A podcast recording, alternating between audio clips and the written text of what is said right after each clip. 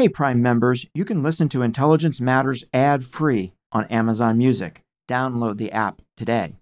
This spring, if you'd rather spend time enjoying your lawn instead of trying to keep it alive, there's good news. TruGreen is the easiest and most affordable way to get a beautiful lawn. All you have to do is water and mow, and they'll do the rest weed control, fertilization, aeration, and even some things you might not even think of. They'll do all of it, while you can do literally anything else. With TruGreen, you can have your lawn looking as good as a putting green. That's not hyperbole. TruGreen is the official lawn care treatment provider of the PGA Tour. TruGreen offers a satisfaction guarantee, and they have a verified best price promise, which guarantees you the lowest price with no compromise on quality. You do you. Let TruGreen do your lawn care. Visit trugreen.com to get the best lawn at the best price with the best people guaranteed. Looking to instantly upgrade your Mother's Day gift from typical to meaningful? Shop Etsy. Get up to 30% off well crafted and personalized gifts from participating shops until May 12th. This year, embrace your creative side. You know, the side your mom gave you, and shop Etsy for custom jewelry, style pieces, home decor, and extra special items she'll adore.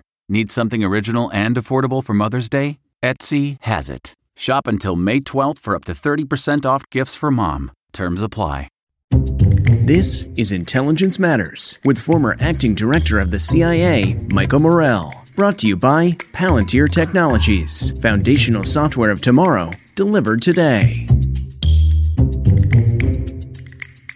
Chris Johnson is the founder, president, and CEO of the China Strategies Group.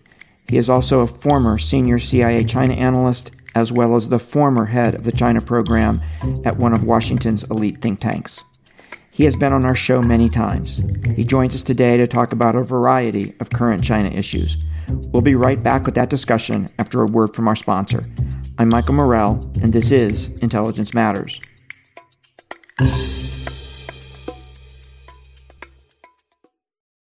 Okay, it's time to commit. 2024 is the year for prioritizing yourself. Begin your new smile journey with Byte, and you could start seeing results in just two to three weeks. Just order your at home impression kit today for only $14.95 at Byte.com. Byte clear aligners are doctor directed and delivered to your door. Treatment costs thousands less than braces. Plus, they offer financing options, accept eligible insurance, and you can pay with your HSA FSA. Get 80% off your impression kit when you use code WONDERY at Byte.com. That's B-Y-T-E dot com. Start your confidence journey today with Byte. Chris, welcome back again to Intelligence Matters. I really appreciate, and I know our listeners do, you taking the time to join us for another conversation, so thank you. Glad to be here as always. Obviously, lots to talk about, lots going on with China. I'd love to start, Chris, with Beijing's current approach to the ongoing war in Ukraine, wondering how you would characterize China's current diplomatic position, you know, both what its policy is and then, you know, what it's saying to the world, as well as their domestic messaging, right, to their own people. If you can talk about that a little bit and talk about how that might have evolved over time. Sure, sure. Well, I think actually the most salient feature of China's approach, really, to the conflict so far has been its striking consistency, really. Um, despite all the changes that we've seen on the battlefield and in the posturing, really, of the major players, especially probably most relevant to us in our conversation, the consistent upgrading by the U.S., right, of the war material and other support it's willing to provide to Ukraine to help it weather Russia's war of annihilation and, and, and attrition. I think the explanation for that consistency in China's policy probably turns on several factors, both strategic ones and, and tactical, which are reinforcing. In my mind, strategically, it reflects Xi's, uh, Xi Jinping's and the Chinese Communist Party's assessment of the geopolitical situation and the major players that make up that geopolitical situation from their point of view. You know, really the leadership since 2018, which was kind of an important inflection point for them in that it was sort of the depths of the trade war with the Trump administration, which was then sort of formalized in what they call a foreign affairs work conference, which are these very rare but high level uh, conferences that they have where they kind of set their geostrategic framing of the world. And since then, that this idea has solidified the judgment that they made at that time that the U.S. is really now China's implacable strategic enemy or foe, bent on stifling China's rise. And they believe that viewpoint now is bipartisan and you know fully baked into the geopolitical order they're confronting. So, as such, uh, the previous guidelines calling for more restraint in China's position, often summarized by Deng's exhortations to keep a low profile and so on, are outdated in their view. China must act more uh, assertively and actively and demonstrably to show that it won't be cowed by a hostile U.S. And I think this is exemplified in many ways in the embrace of, of Putin's Russia. And in fact, if the U.S. is the enemy, Russia is probably China's strategic partner. Um, it has a fundamental interest in Russia remaining a viable helper in blunting U.S. hegemony, as the two of them often like to call it. And they therefore need Russia to be stable and not engulfed internationally by setbacks. Um, and that, I think, is a key element in some of their thinking around this conflict. And then I think there's the EU as the other major player in their mind, which in China's calculus does remain a viable mitigator, I guess I would put it, of U.S. hostility toward China, despite the increasing uh, attacks uh, within Europe uh, over China on the conflict and, and other things.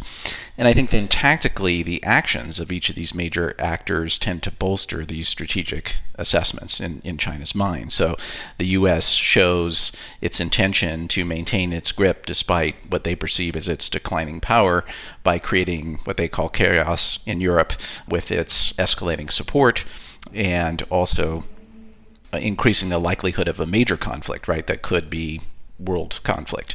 Russia has managed to, even if temporarily, and I know there's a lot of debate about that, mitigate some of its initial setbacks. And I think China feels that um, those revised war aims that they seem to be sticking to in terms of sticking in the East, they are achievable, and that would increase the chance then that Russia, uh, in its current form, can survive.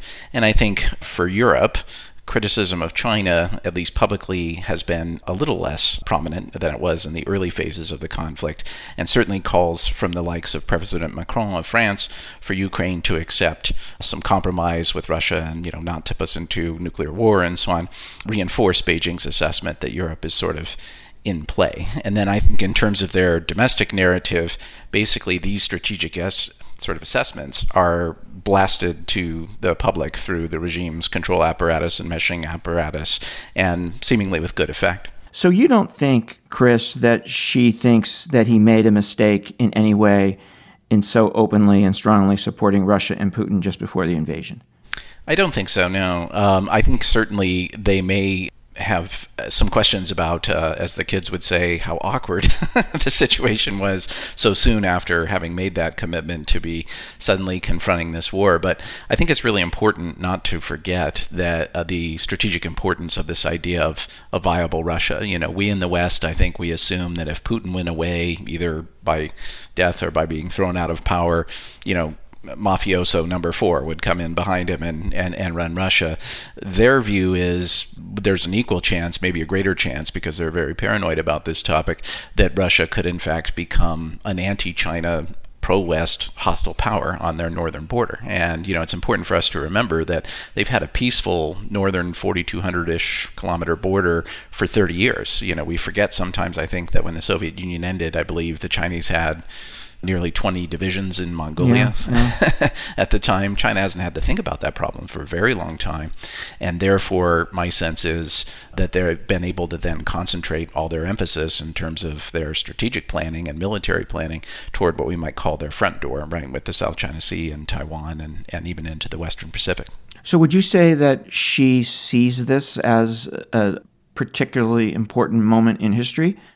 Oh, definitely. Yeah. And confirmatory of his worldview that the geopolitical change, you know, they like to talk about this uh, phrase, changes unseen in a century, which both, you know, does reflect their assessment that the East is rising and the West is declining, and that you know the U.S. is in decline and it's China's time, but also that that decline of the U.S. will create a lot of chaos in the international system, and this sort of pretty stable late bipolar Cold War and post Cold War period that China and all the rest of us benefited so much from has gone away.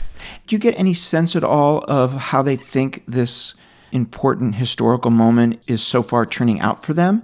You know, is it do they think it's headed in their direction? Do they think it's not headed in the direction? How do they think about that, do you think? I think they can't make a judgment on that yet. You know, whether there's this assessment, right, or an assumption that they have, you know, chosen their side or chosen the stakes, they certainly want to keep the Russians in play and do their best not to um, mess up that relationship. But my sense is that, like some of the rest of us, they're kind of going on developments, right? And they have a series of strategic guidelines that they follow and are following. They haven't had a chance to update that strategic assessment yet because the outcome of the war is uncertain, right? right? And so my view is they're running on their sort of old guidelines and adjusting tactically as they go along. I have to think that they must be feeling more comfortable with the idea that A, the Russians seem to be doing a little bit better militarily. Although I think if you read some recent analyses, there are real concerns about how sustainable right, that is. Right. But that their goals are more modest and therefore less likely to, you know, create a worldwide conflagration that Uh, may engulf China. Chris, I ultimately want to get to U.S. China relations because that's so important. But let's switch for a moment, if we can, to Chinese domestic affairs. And let me raise first the COVID lockdown you know, the scenes and some of the stories from the Shanghai lockdown were were sort of shocking, right, for an advanced country. You know, I was struck by the degree of compliance on the part of Chinese, and you know, I'm not sure that most people in the world and in the rest of the world would have been so compliant. I wanted to ask you: Do you think that compliance stems largely from fear of the security forces, or respect for the party or a little bit of both? Or how do you think about that? Yeah, I mean, I agree. The compliance was noteworthy, and in my mind, I think it stems from another a number of factors. I mean, I think first and foremost, obviously, Chinese culturally are dispositionally inclined to think more about the collective good than the individual. Um, that's both a truism, but also uh, truism. in fact, it's just a fact. And I think there are also still enough Chinese, although their percentage of the population is declining, who remember the truly horrific periods um, from the past, such as the Great, Great Leap Forward or the Cultural Revolution. And so while their numbers are declining, there's enough of them around to think, well, this is difficult, but it's nothing like you know those periods. I think a challenge for the regime, and we're seeing some aspects of this, is that for the generation that doesn't include that generation, the younger generation, the more cosmopolitan and upwardly mobile generation, the Shanghai lockdown was pretty difficult for them, and we can come back to that in a minute as to what implications that may have. I also think, though, that you know we in the West are, you know, far too quick to sort of discount the efficacy of the regime's messaging enterprise on some of this. I mean, I think it's fair to say that until Omicron arrived, it was very clear that most of the public bought into not only zero COVID as as a policy and and what that meant for maintaining the people's safety and health, but also that that policy exemplified one of the ways in which perhaps China's system was at least the equal to, if not superior to that in the West. And that I think is an important bit. The Shanghai experience, I think, has dented that confidence among the public, but we need to be careful, I think, not to um, overinflate that. First, I think also at its worst, let's call it, you know, quote unquote worst, the situation in Shanghai, I think, really reflected outbursts not proper protests or demonstrations. And I really think this is a point where nuance is really important and it matters. You know, uh, sociologists who study protests or mass demonstrations, you know, the, the literature basically says you need two things, right? You need organization and you need scope, geographic scope. Generally, neither of those were present in Shanghai except on a very small margin. And I think that's really important to emphasize. And then the second issue is the economic slowdown which everybody's talking about, and people are talking about, you know, perhaps a recession and, you know, slowing Chinese growth, etc. You know, certainly related to COVID, but probably, you know, bigger macroeconomic factors at play as well. And I'm wondering what the reaction has been among the public, the business community, party, the government. How do you see that? Sure. I mean, I think it's fair to say the economy is clearly facing the worst challenge it has since 2008 9, the global financial crisis. And its aftermath. You know, 2020 was bad, of course, because of the near stoppage of, you know, seizing of the economy because of COVID lockdowns and so on. But the quick rebound, I think, mitigated that quite a bit. And, and arguably, I think we can make the case that the best analogy here is not even the GFC, but really the late 1990s in China, which was a similar period of both economic difficulty and malaise, like we saw in other challenging periods like 2007, 8, or 8, 9 rather, but uh, also deep structural readjustment in the system. You know, you'll recall that the premier at the time, Zhu Rongji, went on this campaign to dramatically downsize state-owned enterprises, fired a bunch of people. It was a major change in, in the way this sort of economic model was functioning, and I think they're feeling a lot of those pressures now.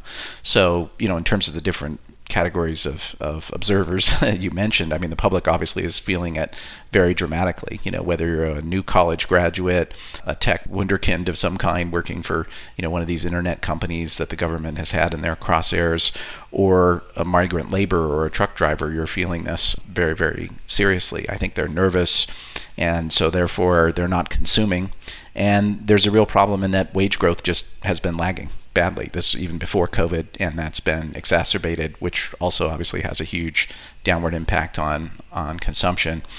I, I think the business community feels caught between a rock and a hard place, and we can make some distinctions between the onshore or Chinese business community and maybe foreign uh, businesses the onshore folks, I think they're they're still gun shy about whether the government's crackdowns last year on the internet companies, as I mentioned, the property sector, and other areas is really coming to an end, or it's just a temporary pause while the government tries to restart and boost a, a flagging economy.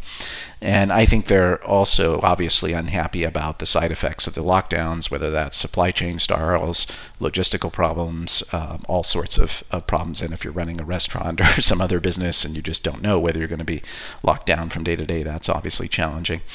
I think foreign businesses have been shocked by the lockdowns and also China's approach to the Russia conflict. I think that's been a one-two punch, you know, for foreign business sentiment.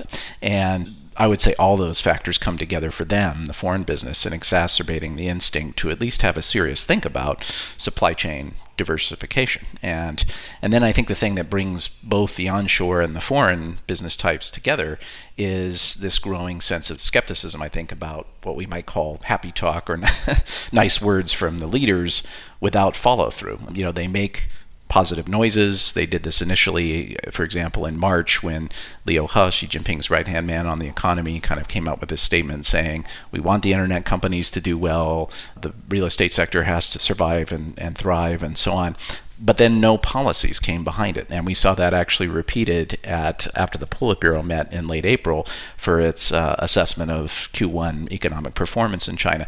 You know, typically in the system, when we see those kind of statements, policies follow very quickly, and they haven't this time. And I think the reason for that is that the government's response really has been messy and erratic. And I think in a nutshell, it can be explained by the fact that China is usually efficient and very effective economic technocrats have looked paralyzed probably because of several factors. I think one is there are real constraints on the economic toolkit that they can use to address some of these challenges. Their monetary policy solutions, I think, are very constrained by the fact that the U.S. and just about everybody else is hiking while they're cutting rates. And of course, that prompts fears for them of a repeat of the debacle in 2015 16, where there were seriously destabilizing, or at least potentially destabilizing capital outflows from China. I think their fiscal toolkit is also challenged because they're not exactly sure, you know, how much stimulus is needed, and they don't want to overdo it. They definitely feel that the risk of overstimulating and creating a bunch more bad debt and bridges to nowhere and so on outweighs, you know, uh, understimulating and maybe coming in a little lower on growth. And I think they're also questioning in the political environment how sure are they, just like the foreign and domestic business players are, that Xi Jinping really wants to relent, or is this some sort of a tactical thing? So I think that then leads to mixed messages where they talk about relief, but they're also quick to say that you know these uh, policies should not complicate the problem of financial risk and so on and so forth, and it just leaves the whole situation uh, confused. We're going to take a quick break to hear from our sponsor, then we'll be right back with more of a discussion with Chris. Man,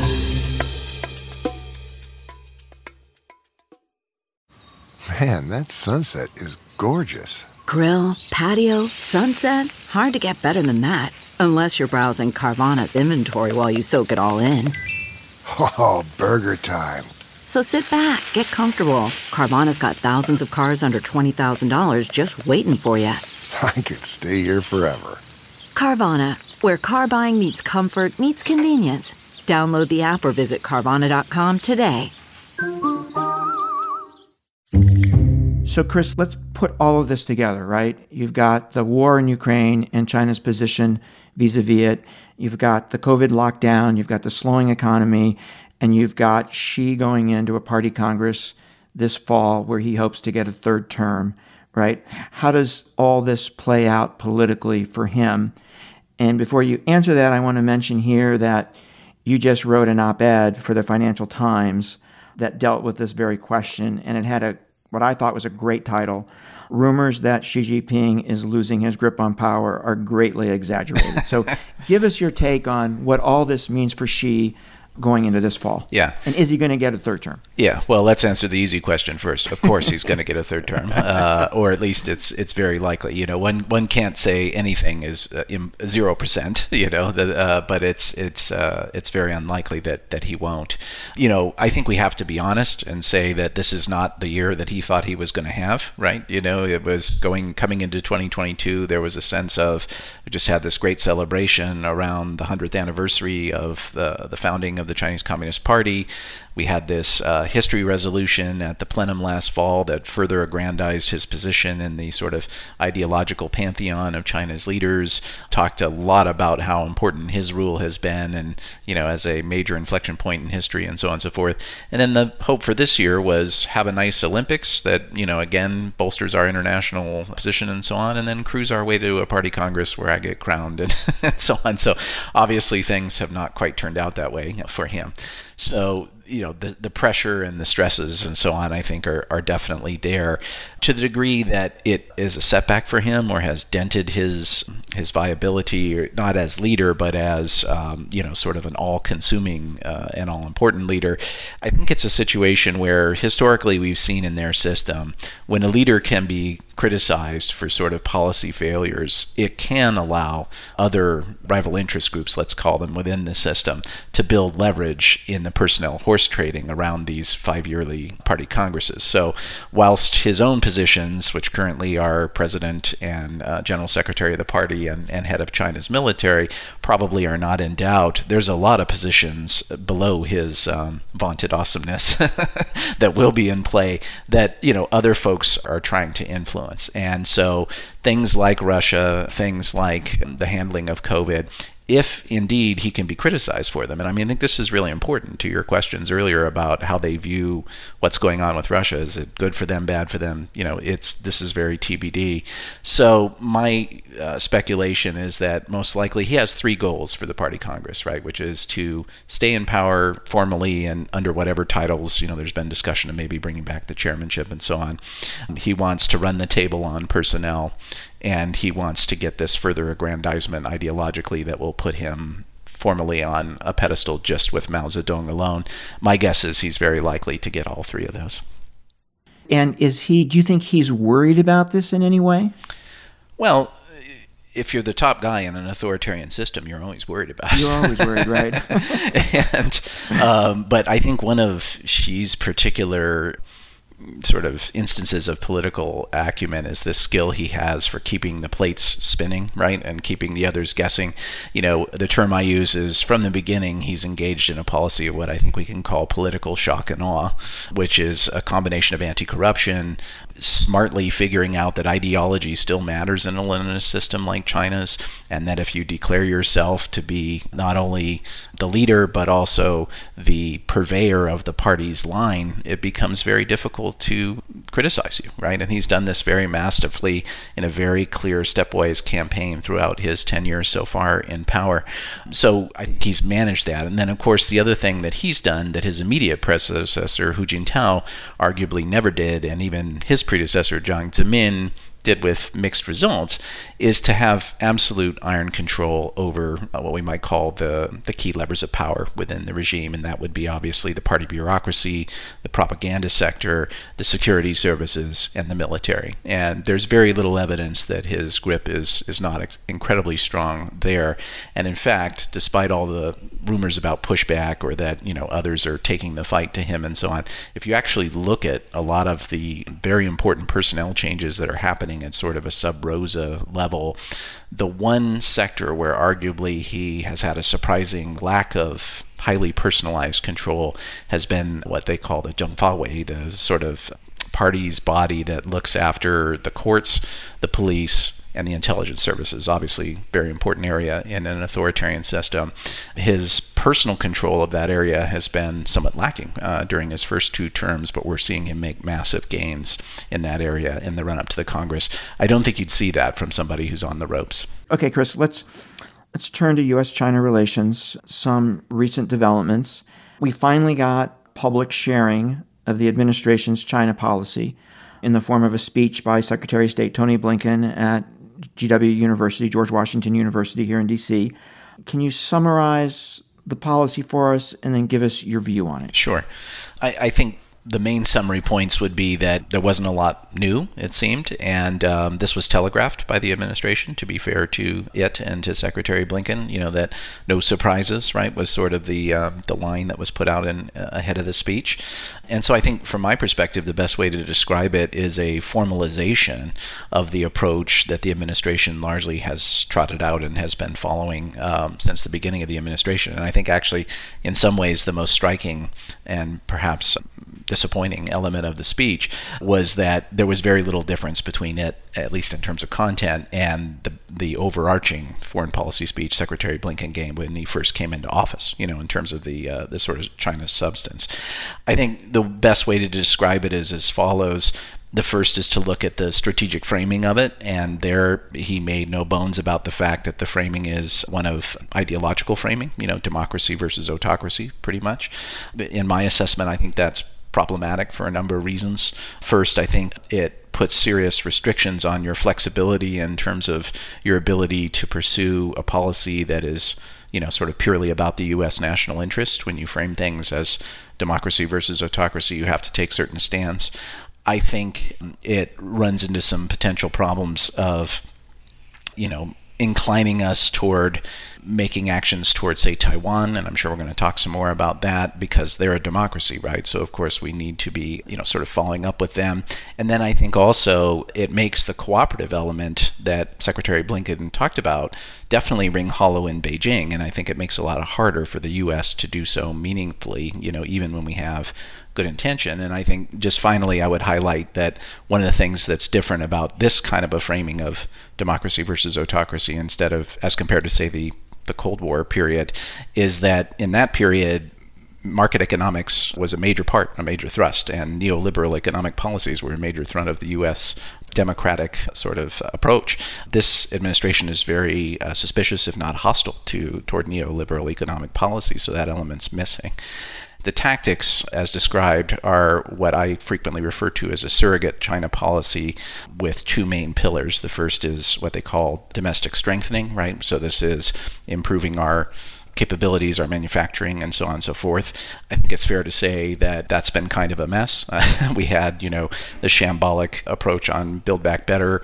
We have the CHIPS and Competes Act, or USICA and the Competes Act on the Hill that have yet to have a conference process to deliver much needed funds to, say, our uh, wafer fabrication folks and so on. And then the second element is, of course, coordinating with allies and partners. And I mean, here I think obviously the administration has done much better, but it gets somewhat problematic in the economic and trade space where our allies and partners often have different interests vis a vis China than we do. Other than that, what did you think of the play, Mrs. Lincoln? um, you know what amazes me is how long it took for this to come out, right? And how little new there was here at the end of the day. We're going to take another quick break. We'll be right back with more Intelligence Matters. Stay with us.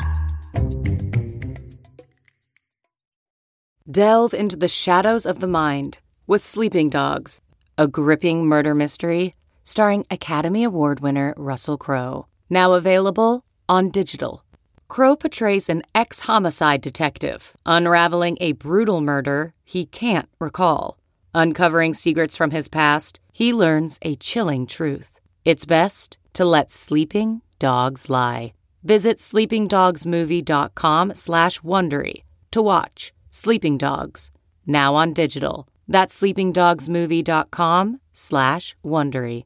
CarMax is putting peace of mind back in car shopping by putting you in the driver's seat to find a ride that's right for you. Because at CarMax, we believe you shouldn't just settle for a car, you should love your car. That's why every car we sell is CarMax certified quality so you can be sure with upfront pricing that's the same for every customer. So don't settle. Find love at first drive and start shopping now at CarMax.com.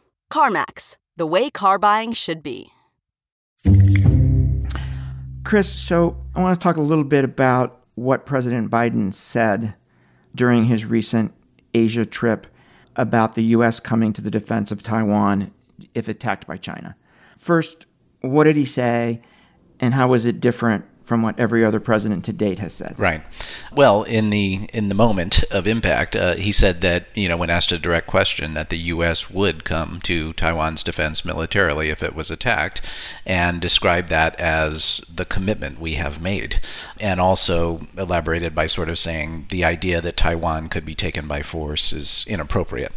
And this obviously is different, and we saw, you know, the White House and the usual mechanisms scramble quickly to say, look, there's been no change in policy. What he meant to say was that, you know, we support the ability to provide Taiwan with the means for its defense under the, you know, rubric of the Taiwan Relations Act, the Six Assurances, and other policies, as we always have done.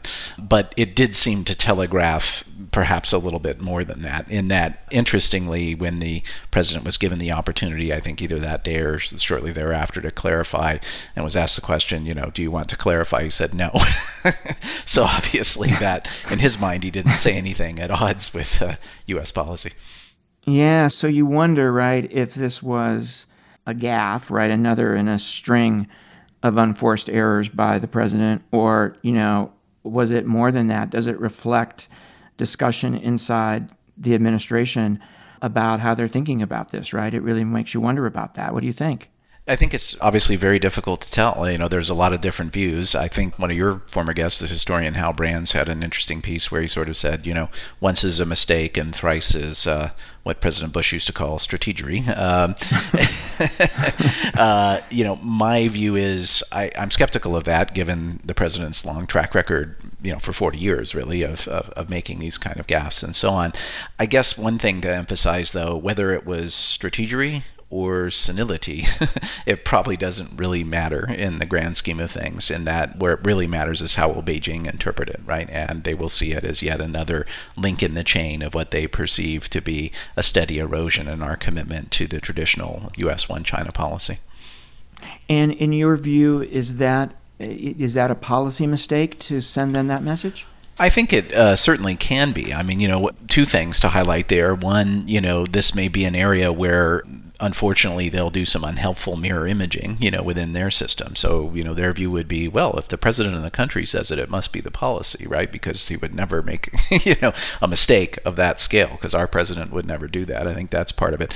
That's kind of a side point. I'm not sure that's that relevant. The the part that really matters is that china has shown under the prc anyway and and really in its history has shown a strong tendency toward when it believes things that really matter, such as, in their view, the one China policy, which they see as the underpinning for the entire U.S. China relationship. You know, we like to try to handle Taiwan in as one of many silos in the broad bilateral relationship. The Chinese see them all as interrelated.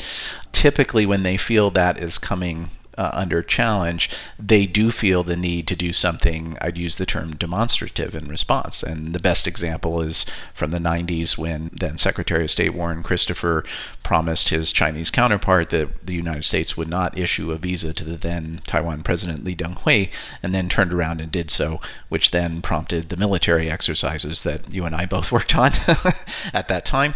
And again, actually, in a more recent historical example, when President Trump began touting publicly that he might just drop the one China policy, Xi Jinping cut off all communications on all subjects, including North Korea, which was, you know, a hot issue at the time in the run up to the Mar-a-Lago summit, until the president very publicly genuflected and repeated the catechism. So we're always at risk then of provoking that again. And, you know, this is uh, the big difference, I would argue, between that mid 90s episode and now.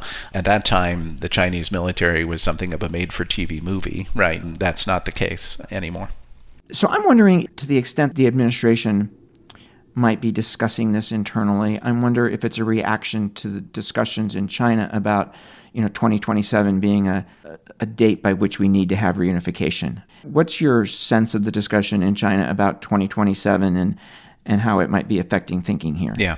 Well, I'm glad you raised that. And I guess my view is that I'm not aware of a discussion inside China about 2027 as a timeline for reunification. And in fact, you know, it's hard for me not to be skeptical about this because I remember a period in the early 2000s where, there was a lot of talk about Jiang Zemin having a Taiwan reunification timeline or deadline, and that proved to be uh, incorrect. That doesn't mean that history always repeats itself or that Xi Jinping isn't a very different guy, and obviously their capabilities are very different now. But uh, if anyone is talking about a timeline for 2027, it increasingly seems to be U.S. officialdom. You know, from my perspective, we see senior U.S. military commanders making making public references to it in their congressional testimony or in interviews and so on.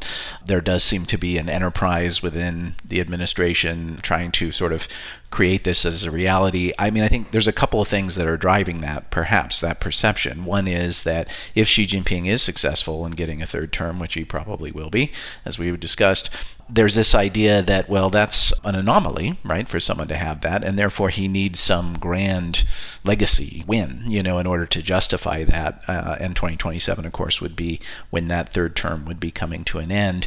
The other thing I think that drives some of this discussion is that the Chinese military, the People's Liberation Army, will celebrate its 100th anniversary in 2027. So some then feel, well, this is a great opportunity for them to have a party by testing out those capabilities and, and bringing Taiwan back into the fold. But uh, all kidding aside, I mean, I think this is an important issue, right? And it reminds me of, of things that we dealt with um, at the CIA and in intelligence work in, in thinking about different styles of analysis. And, and my concern with talk about 2027 is that I think it risks confusing what we in the intelligence industry would call the difference between capabilities analysis, right, where you look at what an adversary can do based on the number of bombs and ships and troops they have, and what we might call plans and intentions analysis, where we look instead at what they actually will do, either what they intend to do or what they can do based on constraints that don't include counting ships and bombs and so on. And you know, my sense is that those two things are getting confused in this assessment and that we're over relying on capabilities analysis, perhaps because our insights into plans and intentions, which are always very, very difficult, are even more complicated in a, an ecosystem like the one Xi has created, where the circle of knowledge is very small inside China these days and the borders are hermetically sealed. I just want to restate what you said, which I think is really important. You don't see anything based on, on what the Chinese are saying publicly or the people you're talking to that 2027 is a date by which they want to reunify. No, and in fact, or any more or less likely than any other date, you know, either between now and then or in the future. And and just to close that off, I get a lot more concerned about the period 2035 and beyond because that's when their capabilities and some of their other things really come into play. Yeah, Chris, you've been you've, you've been great as usual. Um, I just want to ask you one more question, and that is, which country, the U.S. or China, do you think policy toward the other is more based on the national interest of that country rather than politics? And do you see a trend in either country or both countries in the direction of politics rather than national interest? Interesting. Well, that's a tough one to close out. And you got like two minutes.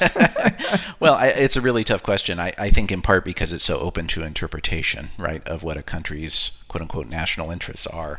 So, you know, as we discussed earlier in our discussion in terms of, you know, the zero COVID policy or some of the moves China makes in its foreign policy, it's almost reflexive now, I think, for foreign analysts to say those policies aren't in China's interests or they just plain don't make sense, right? And as I've tried to lay out, I think when you look at it through their view of the world and the way that they frame it, given the objectives that they have, it start to make at least some sense, if only through those, you know, sort of Chinese Communist Party goggles. But at the same time, you know, I suppose one and perhaps the best measure, right, of a country's interests are whether the policies ultimately are efficacious.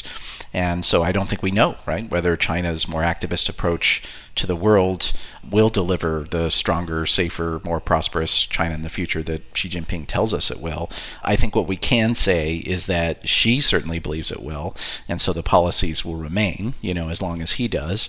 And secondarily, he's making what I call increasingly big bets with uh, equally big or binary outcomes, right? So some of the economic policies, certainly some of the foreign policies, you get increasingly the feel that he's comfortable in a space where he's making choices where he's either going to succeed, you know, at some level, whatever percentage level that is, or perhaps crash the plane, you know, on, on the way along, which is which is nerve-wracking. I'd say the U.S. policy for most of the period since normalization has been in the national interest. You know, certainly prosperity abounded and major war was avoided. I'd say those are pretty big outcomes. And of course, there's the debate, and which has raged for years now, about whether engagement was a failure and therefore not in the U.S. interest. Uh, that's obviously way too big a topic to address in two minutes. But you know, my bottom line is that it generally was in the U.S. interest, even if changing power dynamics mean that adjustments kind of now have to be made. And, you know, finally, I would just say there's no doubt in my mind that the U.S. policy toward China has become almost entirely political. You know, the uh, you see this manifested in many different ways. The Biden administration's seeming inability to move off of the Trump policy in almost any area. Just in the last couple of weeks, this almost comical debate over tariffs, you know, taking some of the Trump era tariffs off of China that's in playing out in the public rather than in the situation room or you know concerns about a sort of us versus them dynamic developing that all shows it. And i think that's potentially troubling.